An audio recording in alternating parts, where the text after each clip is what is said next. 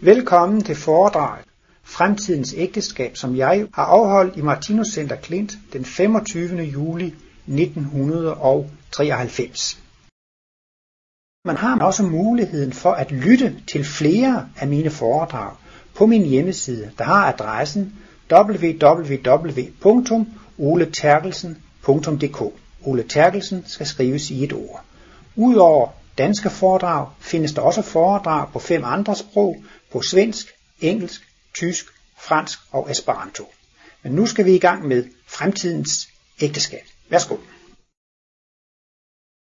Ja, titlen eller ideen til foredrag, det har jeg selvfølgelig fra Martinus.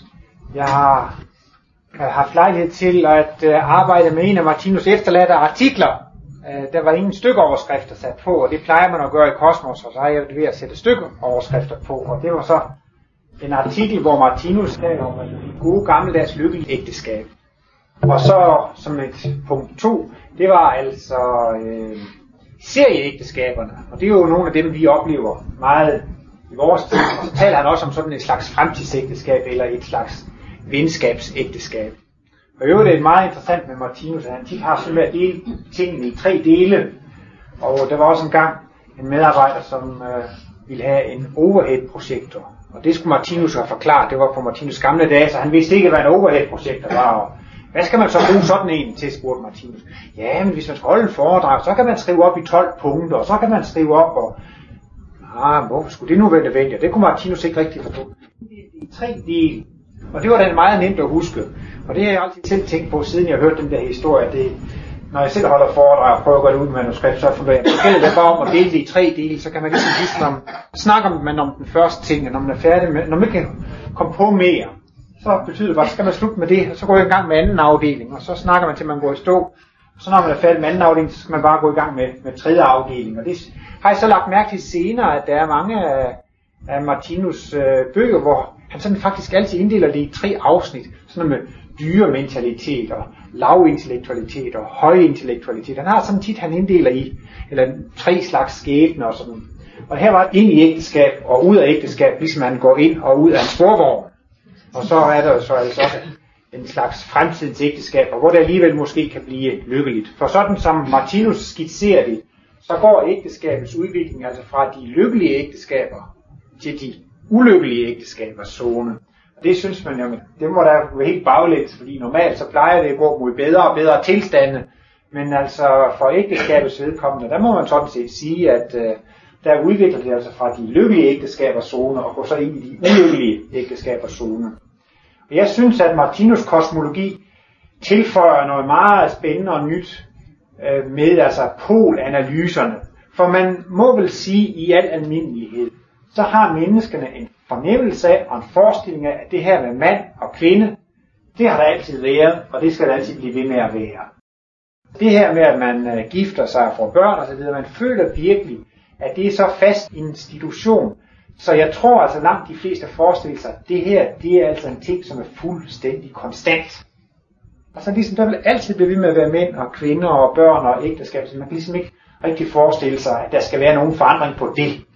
Og i alle fald så mener Martinus, at menneskene har jo ikke tidligere fået nogen nævneværdig vejledning på det område i Bibelen og hellige skrifter og andre skrifter. Og det er altså det, som jeg synes er så epokegørende eller så fantastisk ved Martinus polanalyse. Det er, at han viser, at det her med ægteskabet, det her med at, med at være mand og kvinde, det er ikke noget konstant.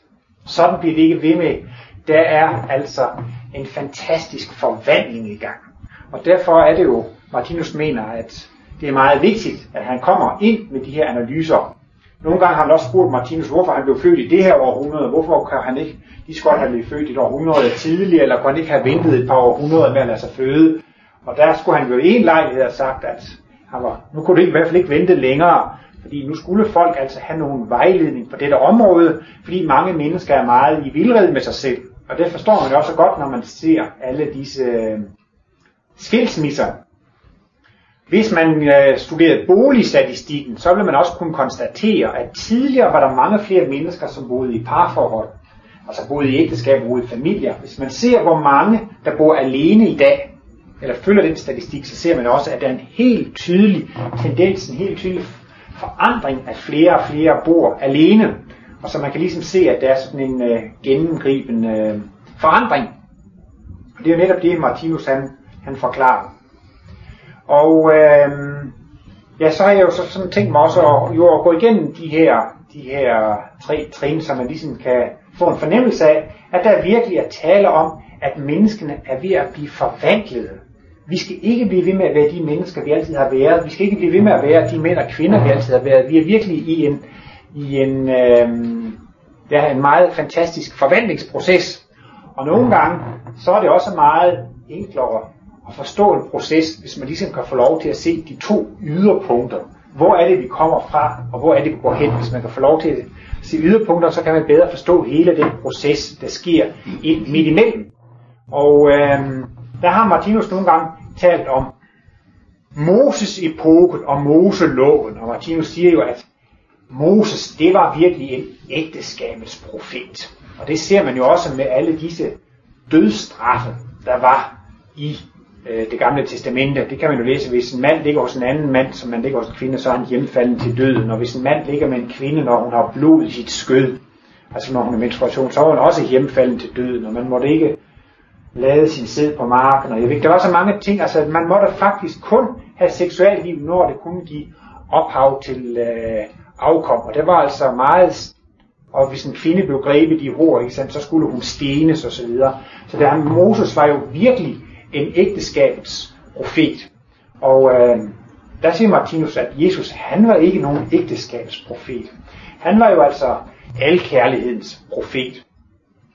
Og øh, jeg kan sige, at øh, det handler vel om kærlighed begge dele, altså ægteskabskærligheden og næstekærligheden. Men øh, Martinus udtrykker det sådan lidt humoristisk, synes jeg næsten. Han taler om Moselovens kærlighedsrationering. Kærligheden er rationeret. For det første må man altså kun elske væsener af modsat køn, og blandt de modsatte køns væsener må man kun elske ét enkelt menneske. Og det må man da sige, det er der virkelig at rationere kærligheden. Man har kun lov til at elske ét eneste menneske. Og så er det jo netop, at Jesus han siger, at man skal elske sin Gud overalt og sin næste som sig selv. Altså næste kærlighed, alle kærlighed, der skal man simpelthen elske alle. Og der må man jo også kunne se, at det er tale om en fantastisk forandring. Fra at være indrettet eller skruet sammen til kun at elske ét menneske, skal man igennem en sådan fantastisk forvandlingsproces, som altså kommer til at elske alle mennesker. Og der kan man i alle fald sige, at ens kærlighedsevne, ens kærlighedskapacitet, at den må virkelig vokse. Og det er altså faktisk også det, der sker under hele denne ægteskabelige forvandling. Det er faktisk, at menneskenes kærlighedsevne, deres sympatievne, er altså under stadig og stadig vækst. Og det er så netop også der, hvor det nye nogle gange kommer ind på det kønslige område, at er man i et ægtepar, øh, og så begynder det at gå lidt skævt, og så har man altså så stor en kærlighedsevne eller sympati, så man kan sagtens forestille sig, at man bliver forelsket i en ny, ud over sin egen ægtefælle. Og det er, det, det er jo selvfølgelig ikke så godt for ægteskabet, men det afspejler faktisk det, at altså, man kan forestille sig, at man kan have sympati for, for flere end et enkelt. Men der kan man sige, at det, der kommer den nye sympati til at udtrykke sig igennem det seksuelle, og der kan det netop give mange problemer, når den nye sympati får, får den i form af jo mange ulykkelige forelskelser og mange ulykkelige skilsmisser. Men altså, der er faktisk sådan en, en udvikling fra altså, at man er 100% ægteskabsvæsen, og man kan sige, at for et sådan væsen, der står og falder lykken med, at man besidder eller ejer et væsen af modsat køn. Martinus siger også i de to yderpunkter, at i midten af dyreriget, der er man et enpolet væsen, og når man er blevet et fuldstændigt kærligt, fuldkomment kristusvæsen, et rigtigt menneske, så er man blevet et dobbeltpolet væsen. Så altså vi gennemgår også en udvikling fra, fra et enpolet væsen til at være et dobbeltpolet væsen. Og netop når man er enpolet, så er man faktisk kun et halvt menneske, og derfor kan man ikke rigtig klare sig selv. Og så er det jo netop, det står også i Bibelen, at manden skal forlade sin far og mor og holde sig til sin hustru, og de skal blive et kød. Og netop det, at mand og kvinde bliver et kød, så får man jo faktisk samlet begge poler i et kød. Så på en måde, så er det jo et kunstigt dobbeltpolet væsen. Og øh, det er netop det, der giver en denne meget lykkelige tilstand. Men efterhånden, så vokser den modsatte pol i en selv, og man kan vel også sige om os i dag, at vi er ikke hverken enpolede eller dobbeltpolede, vi er sådan halvandenpolede. Øh, og de poler, det er jo altså selvfølgelig sådan, at, at hos hunderne eller hos kvinderne, der er det jo den feminine pol, der er den dominerende, og hos mændene, hannerne, der er det den maskuline pol, der er dominerende. Og øhm, Martinus kalder så altså også den primære pol for den seksuelle pol. Hos kvinderne så er altså den maskuline pol, det er den nye pol, og det er så altså den intellektuelle pol. Den sekundære pol, den intellektuelle pol. Hos manden, der er det altså den feminine pol, der er den nye pol, og det er altså den der er knyttet til hjernen, det er altså den intellektuelle pol. Så alle væsener, de har altså en seksuel pol og en intellektuelle pol. Og det er jo netop ved udviklingen fra dyr til menneske, så er det jo netop det intellektualiteten, der vokser frem. Og det er også intellektualiteten vokser frem i samme omfang som altså den modsatte pol, den, den vokser frem. Og derfor ser vi jo altså også, at det feminine, det vokser frem i mændene, og det maskuline vokser frem i kvinderne. Og jeg synes også, at det var sjovt at se øh, sexpressen i aften, hvor den nye regering blev præsenteret. Der sidder to mænd, og der sidder to kvinder. Og det var for 100 år siden, så er der kun siddet fire mænd der. Så altså, man ser jo også, hvordan altså, at der er blevet meget større ligestilling imellem kønnen, at man begynder at, at, og, og beskæftige sig. Tit kan det være meget svært overhovedet at se forskel på, er det nu en mand eller er det nu en kvinde. Og det er netop fordi, at vi er halvandenpolede væsener, vi er ikke så rendyrkede enpolede væsener, som, som vi var tidligere. Og skal man se på hele den der forvandlingsproces, så kan man måske også kigge på en, en anden ting. Martinus taler også om, at der findes, altså sådan, hvis vi tager helt yderpunkterne, findes der to forskellige slags væsener. Og det ene slags væsen, det kalder han altså for formeringsvæsener. Og det er altså væsener, hvis største lykke, det er altså at formere sig og sætte afkom i verdenen. Og så taler han altså om skabertyper. Og det er altså mennesker, som lever øh, deres største lykke i livet, det er altså det at, at være skabende, at være skabende, at være kreative. Og så er vi jo alle sammen et eller andet sted midt imellem. Altså, når man nu ser de her dejlige dyrefilm, der er i fjernsynet, så ser man jo, at det begynder som regel altid med, at øh, det er forår, og så bliver græsset grønt, og så parer dyrene sig, og så går de ellers i gang med at slæve mad sammen til ungerne og så videre, og så hen på efteråret, når de har spist tykke og fede, så slapper de af til vinteren, og så næste forår, så er det det samme igen, at øh, de parer sig og sørger for ungerne, og når de så er overstået, så kan de tage den lidt med ro igen. Og det viser jo også, at det er altså dyrs hovedinteresse. Det er jo netop denne parring og sørge for afkommet. Og derfor kan man altså sige, at dyrene, de er altså rendyrkede formeringsvæsener eller formeringstyper. Det er deres hovedinteresse. Og så findes der, ja jeg vil jo for eksempel sige, sådan en mand som Jesus, han var jo altså et, et, kreative kreativt væsen. Altså, han havde ikke nogen interesse af at være gift og, og have børn. Han, han arbejdede med sin hobby eller sin interesse, og man kan jo også se, at mange af menneskehedens største genier, de var måske ikke de bedste ægteskabsmennesker, og mange af dem var måske ikke engang gift, fordi at de i større grad ville bruge deres tid inden for den der skabende virksomhed. Men man kan sige, at altså, alt det menneskene kan lave, som dyrene ikke kan lave, det er jo kreativt. Altså, jeg vil sige, alle mennesker, de er kreative. Altså har man et eller andet håndværk, det kan være, at man er gartner og kan få det hele til at vokse og se pænt ud. Det kan være, at man er snedig og kan lave pæne borer, eller det kan være, at man er sproglærer, eller det kan være, at man er minister, eller Altså der er jo alle mulige øh, former for, for menneskelig udfoldelse, de er, jo, de er jo kreative. Og en ting, jeg tit har lagt mærke til, det er, at, øh, at øh, mange kvinder, de blomstrer op, når de bliver fri for at passe på børnene. Og det er også skrevet kvindebøger. Livet begynder først efter de 40, og nogle gange ser man det også sådan i tv-avisen, at nu er der en kvinde på 50 år eller 60 år, som har lavet et, lavet en roman, eller er blevet berømt på at lave nogle fine malerier, eller så videre, så ser man jo også, at mange kvinder er måske meget mere kreative, end man tror. Fordi uh, i en periode, så har de altså været opholdt af at skulle uh, opdrage eller passe børn. Men den store, den store udvikling, den store, det, det, den går faktisk fra, at fra at man kun var interesseret i at sætte afkom i verden, til at man får altså interesser til at blive kreative og skabende øh, mennesker. Jeg øh, har hørt, at øh, den bedste form for prævention i ulandene, det er skolegang. Og man kan jo altså prædike med, med kondomer og p-piller og prævention og alt muligt, men det hjælper ikke så, så forfærdeligt meget. Men det har man altså fundet ud af, at hvis, man, hvis de får skolegang, og det viser jo netop også, at så begynder de at få andre interesser, og så begynder man også at blive et andet slags menneske, end, end, end, man, var, end man var før. Så altså, der ser man også hvordan det der kommer noget nyt ind i det. Dyrene, de ledes jo meget af instinkter. Og øh, dette med, der ligger til grund for hele ægteskabet og parforholdet, det er jo forelskelsen. Og øh, man må jo faktisk sige, at øh, det at blive forelsket, det er ikke nogen intellektuel præstation.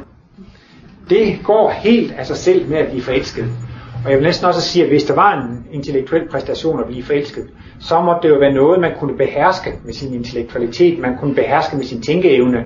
Men det viser sig faktisk, at det der med at øh, blive forelsket, det unddrager sig tænkningen og analysen. Det går altså, nogle gange så er der bare kærlighed ved første øjekast, og man føler en tiltrækning, og man kan ikke, man kan ikke rigtig forklare, hvad, hvad, hvad, hvad det er, der sker.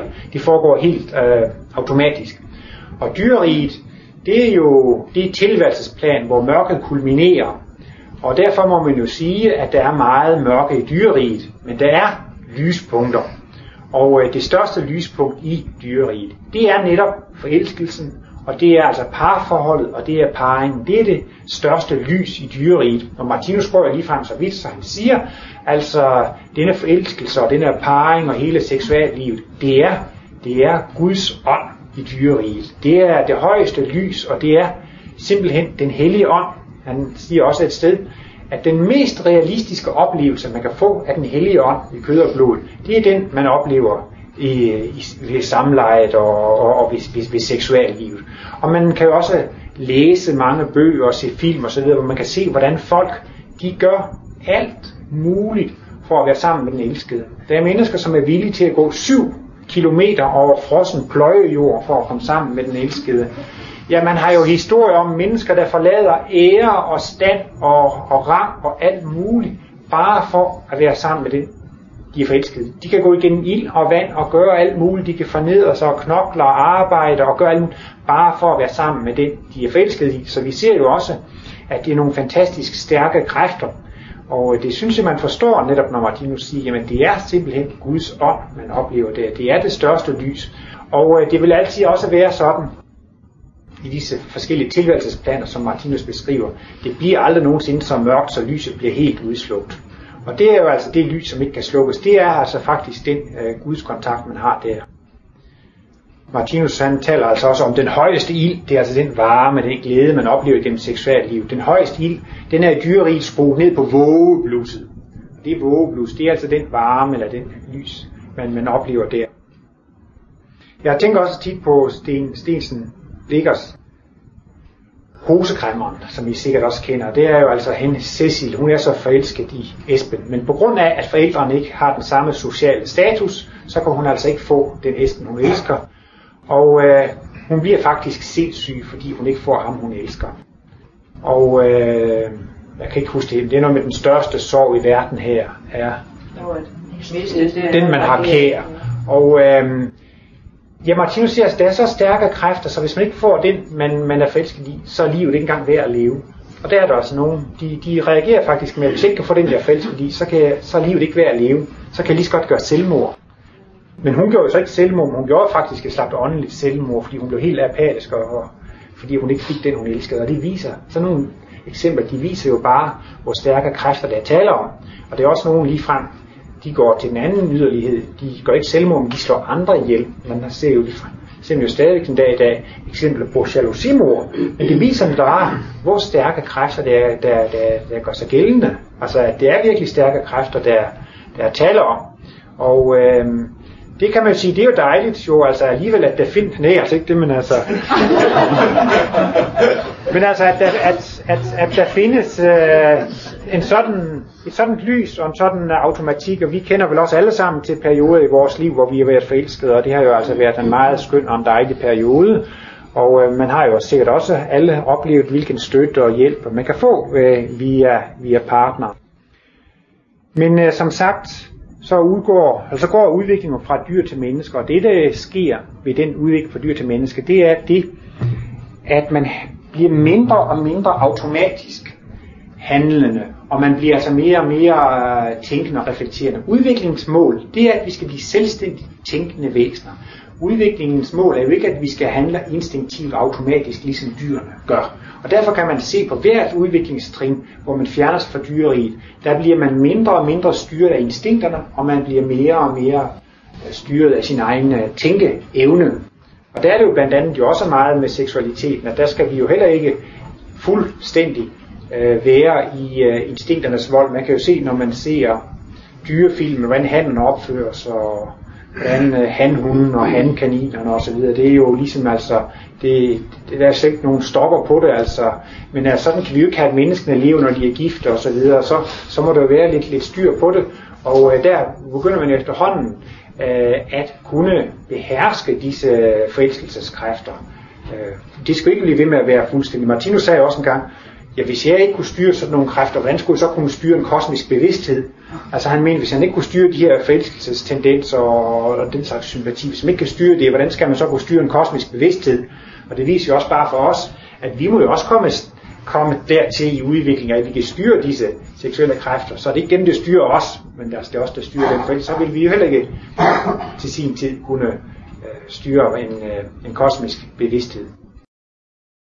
Og øhm, der begynder altså at ske denne forandring, at instinkterne begynder delvis at degenerere, og man begynder at få andre interesser, og man begynder altså også at øh, få en øh, større øh, sympatievne.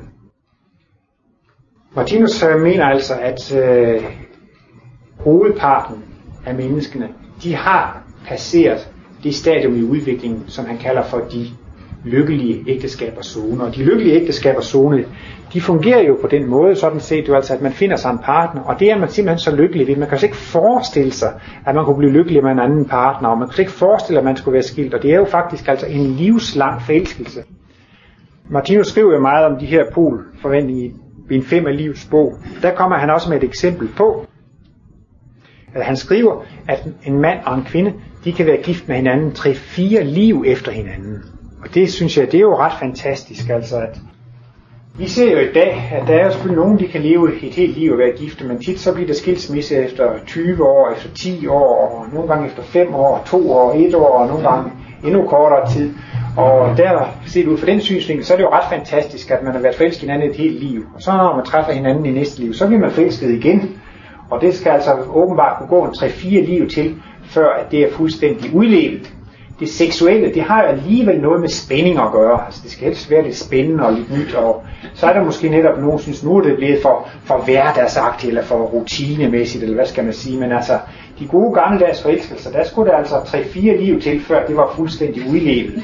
Og så er der, siger Martinus, ikke nogen seksuel spænding imellem dem længere. Og netop, når der ikke er nogen seksuel spænding, men man kender hinanden meget godt, så, siger Martinus, så kan man blive født som søskende. Og det er søskende, de er jo sådan set meget på bølgelængde med hinanden, men hele det seksuelle, det er altså fuldstændig øh, udlevet. Jeg har altså prøvet at holde lidt foredrag på, på svensk og, og, og på tysk, og der ser det altså ud til, at danskerne de er dem, der er længst fremme i den seksuelle degeneration. Fordi den der lykkelige periode, man kan leve, øh, det kalder svenskerne, der taler de om smekmånad. Smekmånad på svensk. Smek, det er kærtegn. Så en kærtegnsmåned. Så de kan altså have en hel måned, og på tysk, der hedder det jo Flitterwochen. Og det er altså så sådan en uge, en uge, hvor man har det godt, ikke sandt? Men danskerne, de måler det hverken i måneder eller i uger, de taler om hvedebrødsdage. så, så det må være det mest degenererede. Ja, det var jo også nogle gange, at nogen der spurgte, hvorfor Martinus var født i Danmark, og når der var danskere, der spurgte, så ville de jo gerne have, at Martinus skulle rose danskerne og sige, at det var de højst udviklede, eller sådan noget, men, men der var det jo netop også så nogle gange, når Martinus blev spurgt, hvorfor han var født her, og hvorfor sådan, jo, det var fordi danskerne var længst fremme i det generation. så man skulle ikke tro for meget om sig selv, og det er vel også et af de lande, hvor, hvor skilsmisseprocenten den er, den er højest, det er nok i, i Danmark. Men øh, det Martinus er inde på, det er altså, at den virkelige næste kærlighed, og så denne forelskelseskærlighed, det er ikke det samme. Og det er det netop mange, der går rundt og tror, at det her med at være forelsket, og øh, man vil gøre alt for den anden part, jeg elsker vedkommende så højt, så jeg vil gøre alt for den anden part, og så. Så man tror altså, at, øh, at forelskelseskærligheden eller ægteskabskærligheden, det er det samme som næstekærligheden eller alle kærlighed der er Martinus altså meget skrab, men nogle gange synes man næsten ubundhørlig, fordi han siger, nej, det er ikke det samme. Ja, han går så vidt og siger, at det er modsætninger. Altså forelskelseskærlighed, det er det modsatte af næste kærlighed. Og nogle gange siger han jo netop, forelskelsen den giver jo anledning til skinsyge og jalousi. Og skinsyge og jalousi, det er ikke, ikke intet mindre end roden til alt ondt. Så der må man jo sige, når man går den vej rundt der, så ser man jo alligevel, at, øh, at øh, det er jo noget helt andet. For det vil man jo aldrig kunne komme til at sige, at næste kærlighed, det er, det er roden til at ondt. Og det er netop også et af de ting, Martinus han bruger som bevis på, at forelskelseskærlighed ikke er det samme som al kærlighed. Det er jo netop alle disse jalousidramaer. Og øh, man kunne selvfølgelig forestille sig en mand, der siger, ja, jeg elsker min kone så højt, så jeg vil gøre alt for hende. Bare hun bliver lykkelig, så, så er jeg også lykkelig. Men så kunne man jo prøve at forestille sig den situation. Hvad nu, hvis konen var lykkelig ved at flørte med nogle andre mænd og kysse dem og kramme dem? Tror I så manden sidder og ser på, så siger han, Åh, hvor er jeg glad. Hvor er jeg lykkelig. Jeg kan se, at min kone, hun stortrives. Se, hvor hun smiler og griner. Se, hvor glad hun er. Jeg er så lykkelig over at se, at min kone er lykkelig og glad. Nej, sådan fungerer det. Sådan fungerer det formodentlig ikke. Det vil formodentlig være sådan netop, at han vil blive sur og vred og skinsyg. Så ser man jo netop, at det er for hans, for hans egen skyld. Men nogle gange kan det måske være lidt svært at gennemskue, og der har Martinus også kommet med en speciel analyse af forelskelsen, i det han har delt den i to stadier. Han taler om forelskelsens A-stadium og forelskelsens B-stadium. Og der siger han netop, at i forelskelsens A-stadium, der minder forelskelsen meget om den virkelige kærlighed. For det er netop det stadium, hvor man vil gøre alt for den elskede. Man vil ofre sig, og man vil gøre alt bare for, at den anden skal blive lykkelig. Og det er jo meget smukt, at man vil give afkald på sin egen behag for at gøre andre glade. Det er netop det. Det er særligt at give end at tage. Det er særligt at tjene end at blive tjent. Det er jo de største kærlighedsidealer. Og det kan man altså også træffe i forelskelsens første fase, men er villig til at gøre alt for den anden.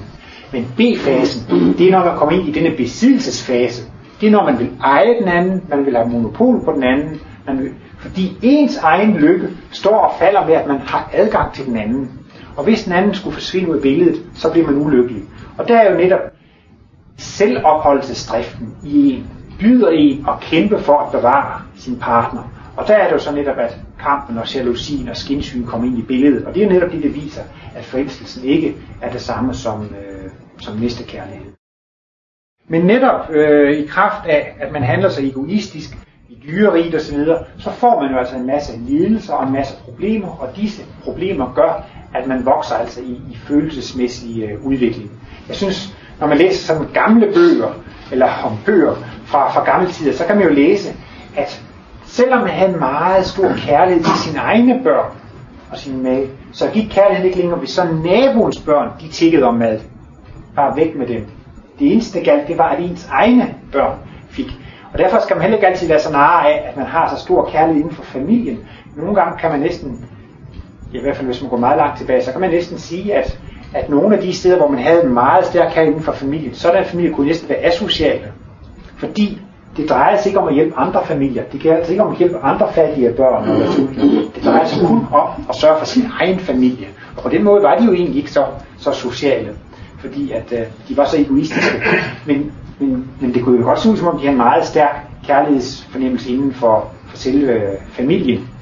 Men øh, man kan jo se i, i vores dage, hvor der er mange mennesker, mange ægtepar, jamen så er den ene ægtefælle interesseret i politik, eller skolearbejde, eller musik, eller socialt arbejde, eller miljøbevægelse, eller Greenpeace, eller Amnesty International. Altså, vi ser jo, hvordan menneskene begynder at få mange interesser, der ligger uden for ægteskabet. Og det er jo netop udslag af en større sympatievne, en større kærlighedsevne, hvordan man begynder at gøre noget for nogen, som ikke engang ens egen familie. Jeg synes jo, det er fantastisk med de mennesker, som arbejder i Amnesty International, som i den grad arbejder for, at nogen ikke skal tortureres i Chile, og nogen de ikke skal behandles dårligt i Tyrkiet. Og tænk altså, at deres tanker går så vidt, at de tænker på, på, på mennesker så langt væk. Og det er jo også, nu tror jeg nok, den, den skæbnemæssige baggrund for det, det er måske nok, at de selv engang er blevet tortureret, og selv har været i fængsel, og derfor føler de jo i særlig grad med mennesker, som, som er i fængsler og, og bliver tortureret. Men vi ser jo alligevel generelt, at menneskene får en større sympatievne de får en evne til at føle sympati for mennesker, som ligger uden for ægteskabet. Og øh, det går jo netop godt, hvis det er sådan, det kommer i sådanne baner med socialt arbejde osv. Men der, hvor denne nye sympatievne få lov til at udtrykke sig igennem den gamle pol, så er det netop, at det giver sig udslag i serieægteskaber. For så har man så stor en sympatievne. Ikke nok med, at man kan elske sin kone, så kan man også elske naboens kone og genboens kone og så videre og så videre. Og det er jo på en måde et udslag af den nye sympatievne, men det er jo ikke meningen, at den sådan frit skal florere igennem. Fordi så får man jo netop måske en lang række grædende ægtefælder, og der bliver måske også en lang række børn, som ikke har, har, har nogen forældre til at tage sig ordentligt af dem. Og derfor er det ikke altid lige godt, at, at den nye sympati kommer ud af, af den vej. Der kan man sige, der bliver det jo, ja, vi er jo sådan næsten i en slags blandingszone der. Ja, hvor, hvor de sympatier, de krydser hinanden. Martinus taler om, at alle interesser, man har ud over ægteskab, det er altså den nye pol, det er den intellektuelle pol, det er altså det er alle kærligheden. Og derfor er det jo faktisk et minus ved ægteskab. Det er et minus for ægteskab, når man begynder at få interesser uden for ægteskab. Når man begynder at interessere sig for, hvordan andre mennesker har det i virkeligheden, så går vi jo fra ægteskabet. Og der siger Martinus altså, at den seksuelle pol, den varetager altså alt, hvad der har med, med ægteskab og hjemmet at gøre, og den nye pol, den varetager alt, hvad der ligger, hvad der ligger udenfor. Og derfor er vi jo altså netop i sådan en, en, en fase nu, hvor der er så mange, hvor der er så mange skilsmisser. Og nogen tror altså, at udviklingen går i en forkert retning, og det går baglæns eller så videre. Men, men det hører altså faktisk med, med til udviklingen. Der er jo selvfølgelig også mange Martinus venner, som uh, i tidens løb er, er blevet, blevet skilt og så videre, og nogen de er måske da lige frem brugt Martinus analyser som undskyldning for at lade sig skille, fordi de har sagt, ja, men jeg er blevet så poludviklet, så jeg egner mig ikke til at ægteskab mere. Så, så derfor er jeg nødt til at lade mig skille, fordi jeg er kommet så langt i udviklingen. Og det var Martinus ikke så glad for at høre sådan nogen. Øh, fordi øh, Martinus mente jo virkelig, at hans analyser skulle ikke bruges som argument for at lade sig skille. For jeg synes nok, man må sige, at det jo i virkeligheden er kernen i kosmologien. Ikke sandt? Det er jo næste kærlighed. Det er jo kernepunkt i kosmologien. Og det er netop også det, hellere at give end at tage. Og det er også det, at man hellere vil påtage sig selv lidelse, end at man vil forårsage lidelse for andre. Og det skulle jo så netop også, hvis man så skulle gå ind på de, på de kærlighedsmæssige område, og det, det er selvfølgelig en stor fordring, men der står man jo ofte i et ulykkeligt parforhold. Og så tænker man ved sig selv, ja, jeg vil gerne være lykkelig, og så går man på jagt efter at finde en ny partner, fordi jeg vil så gerne være lykkelig. Og der går man jo efter at gøre sig selv lykkelig. Men det kan jo vildt være, at man ikke trives i det ægteskab. Men der kan man så sige, så er den ideale fordring, eller så er det højeste, hvor man siger, ja ja, skidt med, at jeg ikke har det godt. Det vigtigste er, at min partner har det godt. At man så at sige så vil, vil ofre sig for, for, for sin partner. Og øh, ja, der er jo et sted, hvor Jesus han siger, der er ingen, der har større kærlighed, end den, der vil give sit liv for sine venner. Jeg har, jeg har altid været meget optaget af den der historie med Titanic, der sank. Og så er der sådan nogle af de her overfyldte redningsbåde, og så er der en, der råber. Der er nogen, der må gå i bølgerne, ellers så drukner vi alle sammen. Og så fortæller historien, altså, at der var nogle præster, som gik i bølgerne og druknede. Og det er, jeg synes, det var så, så rørende, så fantastisk, at der var nogen der, de, de gik altså i bølgerne og druknede for at redde andre. Og det er netop det, Jesus han siger. Der er ingen, der har større kærlighed end den, der vil give sit liv for, for, for andre. Jeg mener, det kan også være i parforhold, det kan være i kollektiv, det kan være i bofællesskab osv. Der kan der også være nogle mennesker, som øh, offrer sig selv for andre. Det kan fx være, at den ene partner gerne vil have en uddannelse, eller gerne vil i gang med noget sjovt eller spændende, og så siger den anden, jamen gør nu bare det, så tager jeg lidt ekstra arbejde. Og så tager den ene part, det kan, det kan også være unge mennesker, der bruger sammen, og så er der nogen, de påtager sig noget kedeligt arbejde, fordi de vil da gerne hjælpe til, at andre kan få lov til at gøre det og det. Og det føler jeg også, at i, i en vis målestok, det er jo egentlig også at give sit liv for andre. Altså man påtager sig at gøre et eller andet stykke arbejde, som måske ikke er så spændende, for at man derved giver andre lejlighed til at kunne uddanne sig, eller udfolde sig kunstnerisk, eller, eller hvad det nu skal. Nu skal man selvfølgelig ikke være tossebrud eller andre snylte på en osv., fordi det er heller ikke kærlighed, der må man jo selv kende balancen. Men øh, det ligger jo noget i, at det er netop det med, at man hellere øh, vil give, end, end man vil tage. Og sådan kan det jo netop også blive det store problem i et ægteskabsforhold. Er det sådan, at jeg jagter min egen lykke først og fremmest? Eller kan jeg se lidt stort på min egen lykke, og så bare tænke på, på, min, øh, på min ægtefælles øh, lykke? Men øh, i alle fald, så regulerer livet det jo selv. For det vil være sådan, at hvis man er så træt og deprimeret, man kan ikke holde det her parforhold ud, og så finder man en ny, og så blomstrer man jo op og bliver lykkelig og nyforelsket og, og glad og så videre. Men hvis ægtefælden bliver ked og deprimeret, og hvis børnene ovenikøbet også bliver forstyrret og lidt ked af det, ikke sandt, så er ens egen lykke jo baseret på, at man har gjort andre ulykkelige. Og så er det jo helt sikkert, at rent skæbnemæssigt, så vil man selv komme ind i ulykkelige forhold. For det, og så til sidst, så, så vil man jo sige, nej, altså det her med ulykkelig kærlighed og alt det der, jeg kan ikke holde ud, jeg kan ikke tåle det mere, jeg vil ikke være med til det mere. Og det tilkommer man jo kun igen, at man selv har oplevet al den, den, den smerte og lidelse. Så det, det kommer jo altså helt automatisk. Fordi det kan jo også være nogen, som har oplevet utroskab, som har oplevet øh, at blive svigtet osv., og man synes, det er det værste, der har overgået en, at man er blevet svigtet, og at, at, at ægtefælden har været utro, og man synes aldrig, altså hvor man vil så nødig opleve sådan noget igen. Jamen så er der kun én recept. Hvordan kan man undgå utroskab, selv at skulle opleve utroskab? Hvordan kan man undgå selv at opleve at blive ulykkelig forelsket osv.? Men det, det er jo så enkelt på noget. Vejen er den, at man aldrig selv skal gøre andre ked af det. At man aldrig selv skal være utro. For det øjeblik, man så har lært livets lektie, og man ikke selv kan nænde og, og være andre utro eller skade andre, så er man selv beskyttet. Men øh, det kan jo måske også lyde for, det kan jo også være ægteskab, som er af en sådan art, at der er så meget krig og ufred og ballade i ægteskabet, at det faktisk er en konstant krigsplads. Og det er ikke noget godt opvækstmiljø for børn. I sådan et tilfælde, så må man sige, så er det bedre at lade sig skille. Så er det bedre at gå hver til sit. Sådan at børnene, der i det mindste kan have fred og ro, og så alligevel jo i det mindste kunne nyde kærligheden fra, fra den ene af forældrene. Så jeg vil ikke sige det til hver en pris. Og det er jo også sådan, at hvis det er så sten, det er så tunge, man ikke kan løfte dem, så må man jo lade det ligge. Og sådan kan det jo også være i et ægteskab. Altså man kan simpelthen, hvis nu man siger, jamen jeg skal jo øh, ikke tænke på min egen lykke, jeg skal kun tænke på min ægtefælles lykke osv. Men det kan være, at man vil forsøge at tage en byrde på sig, der er så stor, man ikke kan bære den. Så vil man måske fuldstændig ødelægge sig selv. Det skal man selvfølgelig også selv kunne vurdere. Men øh, Øh, ja, Martinus han taler jo altså om, at mange ægteskaber i dag er jo en slags skin-ægteskaber. Øh, fordi det, der skulle være det naturlige fundament for et ægteskab, det er altså den øh, 100% øh, seksuelle tiltrækning og, og, og, og forelskelsen. Og øh, i det øjeblik, at man sådan set bliver tilbage i et ægteskab af loyalitetsfølelse, eller måske ligefrem med lidenhed, men øh, så er det jo faktisk en slags skinægteskab. Martinus taler altså også om, at nogle ægteskaber er faktisk også øh, en slags prostitution. Hvis det var måske mere udbredt tidligere. Men det kunne jo være, at der var en meget rig mand. Han var måske ældre, men han en meget stor tyk tegnebog, så træffer han en meget smuk ung kvinde.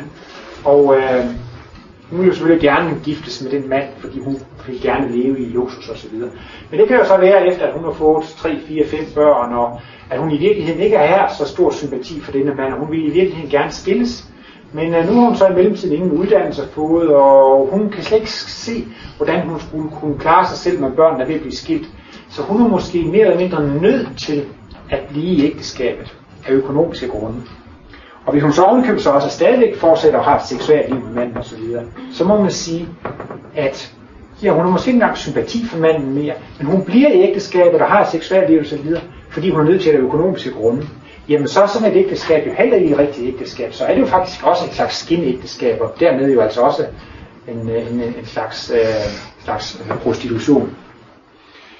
Øh, og nogle gange så kan man jo måske næsten altså også alligevel tale om, at et ægteskab kan jo være en slags korsfæstelse, netop øh, fordi at øh, man, man, man trives måske ikke selv så, så 100%, men for ikke at skade de andre, så gør man det alligevel.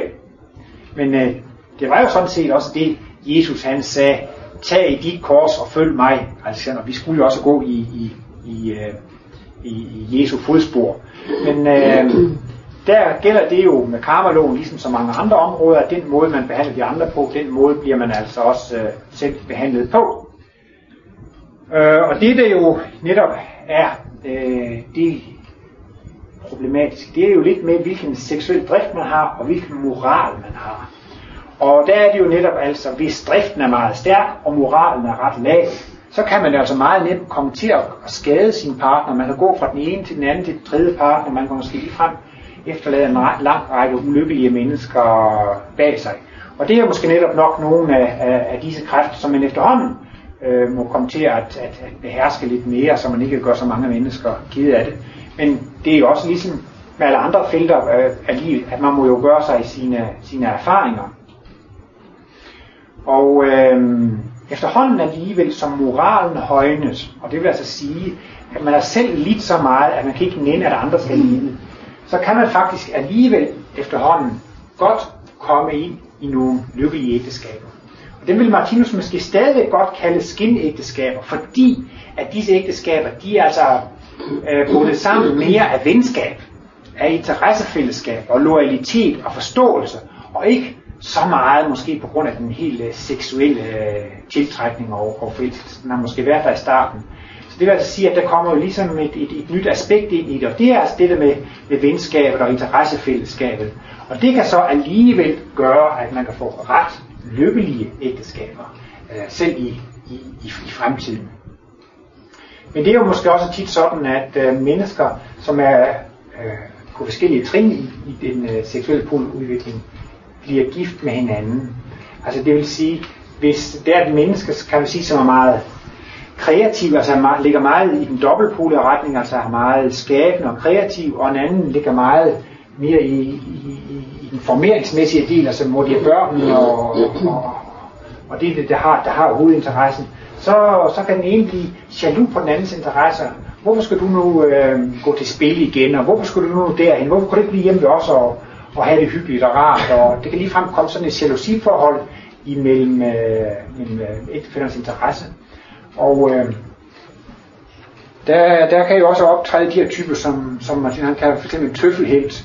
Øh, lad os nu for eksempel sige, at øh, manden han er humant og kærligt udviklet, og, og konen hun er måske knap så udviklet. Hun er måske så den, der er mere enpolet. Så går hun næsten ligesom de sådan en slags tyran, der herser og kommanderer med manden, og han er jo måske blevet så human og venlig og kærlig, sådan, så, så han vil helst ikke have for meget spektakel og sådan noget. Så, så finder han sig ligesom i det, og så bliver han sådan en slags tøffelhelt.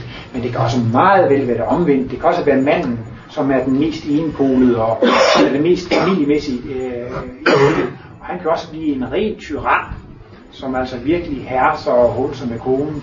Og hun finder sig måske i det, netop fordi at hun kan, kan være meget øh, positiv, eller meget human og kærlig udvikling. Så hun synes ligesom, at det der, hun vil hellere have fred, og så, så, så, så, så æder hun, altså tager hun det i sig. Og det er jo så netop det, at mange ægteskaber kan alligevel blive noget ulykkelige, hvis de to parter ikke sådan står på, på, på det samme trin. For det vil jo altid være godt, at de to parter har samme interesse, har den samme mængde interesse i, i fællesskabet. Øh, der er også en anden ting, som man måske skulle øh, komme lidt ind på, og det er sådan, sådan måske den lidt mere fysiske side af, af seksualiteten.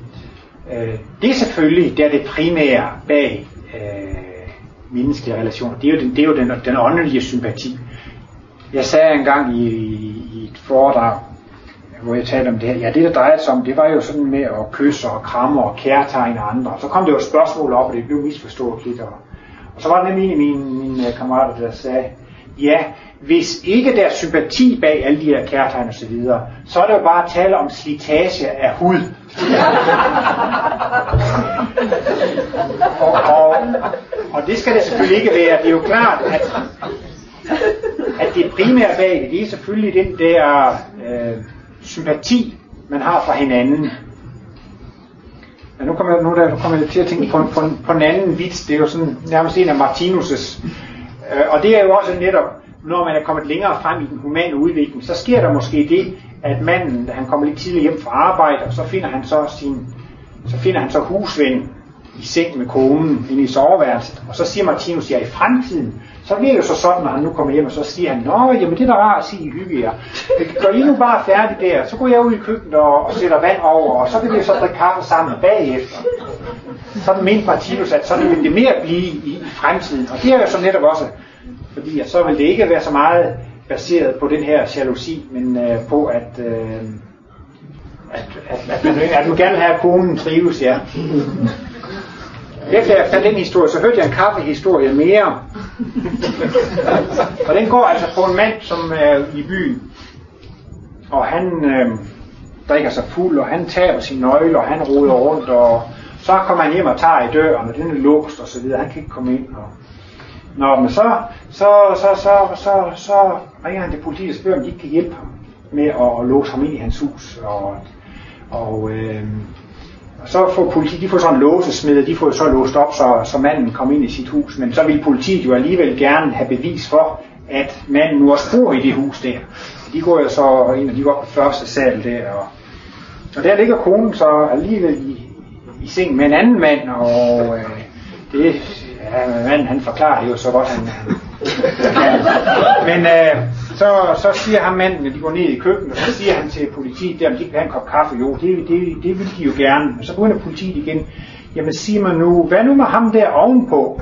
Og så siger manden, ja, han må bane med selv lave sin kaffe.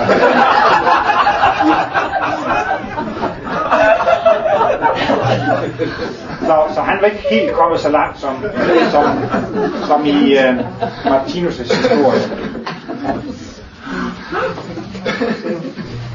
Men det tror jeg faktisk også i fremtiden, at det vil måske også være nogle af de ædleste ægte folk. De vil måske alligevel kunne tillade, at ægtefælden har et eller andet sidespring. Altså netop, øh, fordi de vil være så ædle og se på, jamen det vigtigste er, da, at du har det godt, og så gør det måske ikke noget, at, øh, at jeg bliver lidt ked af det, eller at jeg bliver lidt, lidt, lidt stødt. Men et af de store problemer ved seksuelt liv, det er jo faktisk de uønskede børn. Og det er jo det, at ved samleje, der er jo to ting, der er koblet sammen. Det er jo netop forplantningen, at der kan komme nye generationer til verden. Og det andet, det er jo altså det, at øh, man kan få lov til at opleve det største nydelse og lykke og velvære og inspiration. Det er jo altså seksuallivet, siger Martinus, det er Guds ånd i dyreri, det er lyset i mørket. Og de to ting, de er koblet sammen, og det er selvfølgelig meget smart, fordi øh, ellers så sad de måske over på det åndelige plan, så husk nu det der, I ved nok, så vi kan huske plan, husk det nu. Men det er altså ingen far for, at, at menneskene glemmer det. Altså man må sige, at mange mennesker de er ligefrem besat af disse tanker, og det viser jo også, øh, hvor stærke kræfter det er. Og nogen tror, at det seksuelle det er ved at være udlevet, det er noget dyrisk, og det er ved at forsvinde. Men Martinus siger, at det er kun på tiltag, det seksuelle. Og øh, man kan jo sige, at dyrene, de har en brunstid på nogle få dage, en gang om året eller sådan noget. Der må man sige, der er sex jo altså en meget lille del af livet. Men altså, der er jo mange mennesker, de tænker på det døgnet rundt, året rundt. Men den forventning får måske nogen til at tro, at seksuel, øh, seksualitet det er noget, der skal forsvinde, det er noget, der skal høre op. Men det er det slet ikke. Fordi seksualitet, det har jo altså noget med, med kærtegn og berøring, og man ser jo også, når folk har sympati for hinanden, så man vil gerne røre ved hinanden, man vil gerne omfavne hinanden.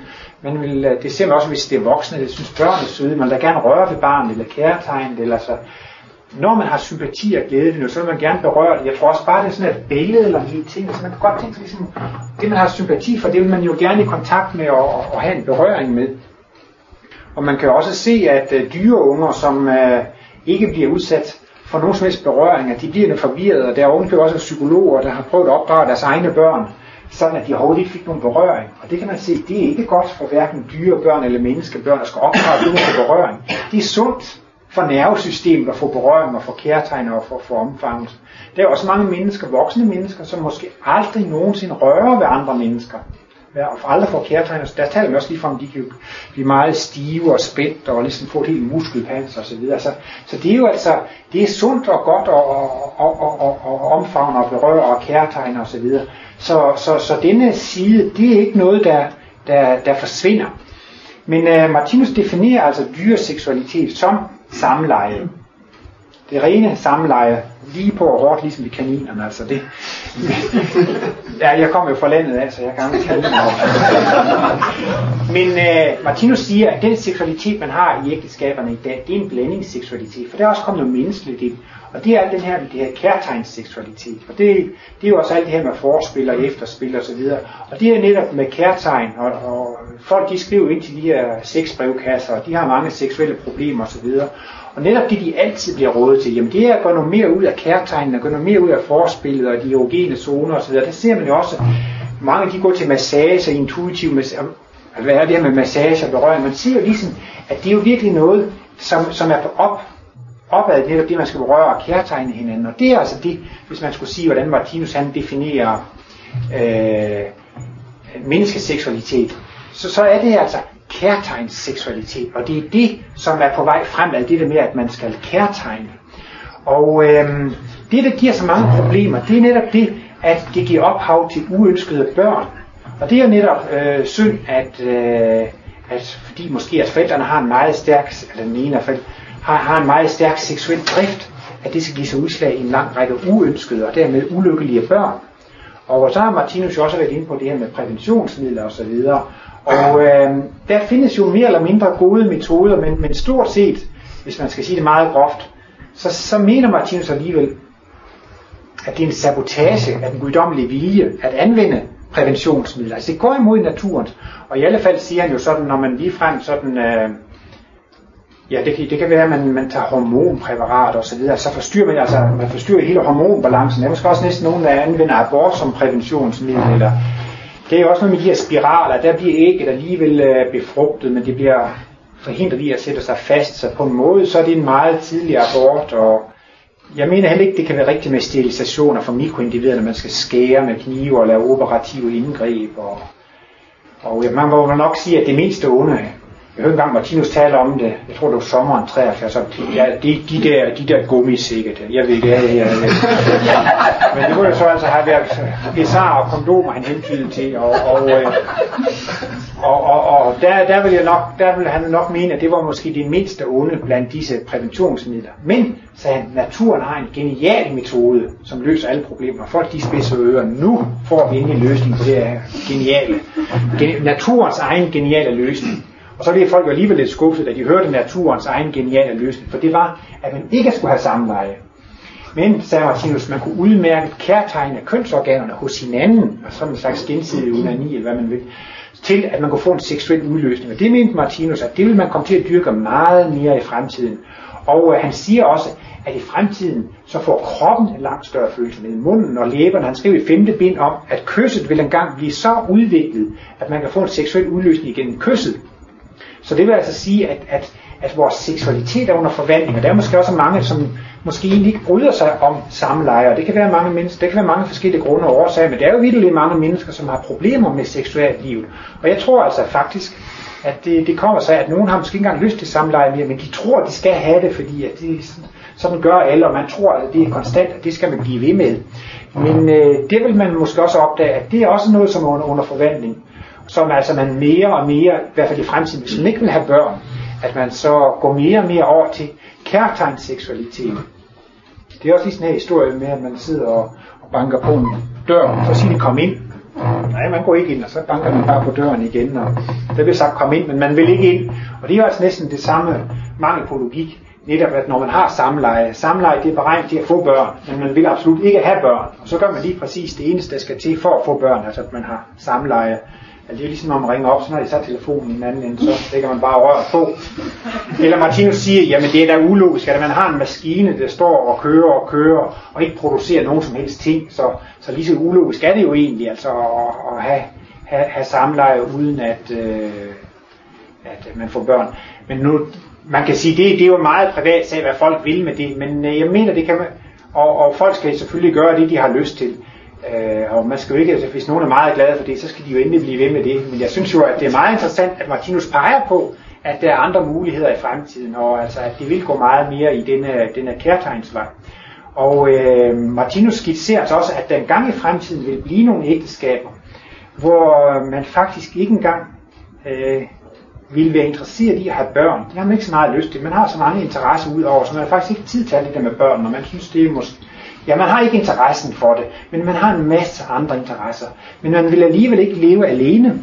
Og øh, der kan altså ligefrem blive sådan nogle ægteskaber i fremtiden, hvor man altså lever sammen, mand og kvinde, men uden børn. Og øh, eventuelt altså også med den, øh, med den øh, kærtegns seksualitet. Ja, øh, Martinus han siger jo også, at det er tit med foredrag, ligesom når man skal springe ud med faldskærme, det er lidt svært i starten, lige der, når man skal springe ud af flyverne, eller når man skal begynde i foredraget. Og så når man falder ned igennem luften der, så, så går det jo meget godt et stykke tid, ikke sandt? Men så begynder det at, at blive lidt svært, når man skal til at lande igen. Og øh, det er så også lige med at finde øh, nogle bevingede ord at runde af med, fordi det er ikke blevet helt færdigt med det her endnu, men øh, det plejer jo vel at komme spørgsmål bagefter, og så kan man jo tage nogle af, af de ting op, som, øh, som, som men i alle fald så sluttede Martinus selv tit sin foredrag af med altid at uh, sammenligne menneskene med solen. Og det er jo netop det, at vi har en tendens til at være venlige over for vores venner. men være ubehagelige over for vores fjender. Altså, og det er jo netop også det, Jesus er inde på, at vi skal velsigne dem, der forbander en. Og det er jo netop det, der er så svært. Det er jo nemt nok at være rar og behagelig over for sine venner. Men dem, der er imod mig og bagtaler mig, dem har vi svære ved at være sympatisk indstillet overfor. Men det er jo netop det, vi skal lære. Og det er jo netop det at elske sin næste som sig selv. Og der er det som Martinus han bruger det der med solen, at vi skal lære at blive ligesom solen. Altså, solen den skinner for retfærdige og, og, og uretfærdige. Og sådan skal vi altså også lære at lyse på alle.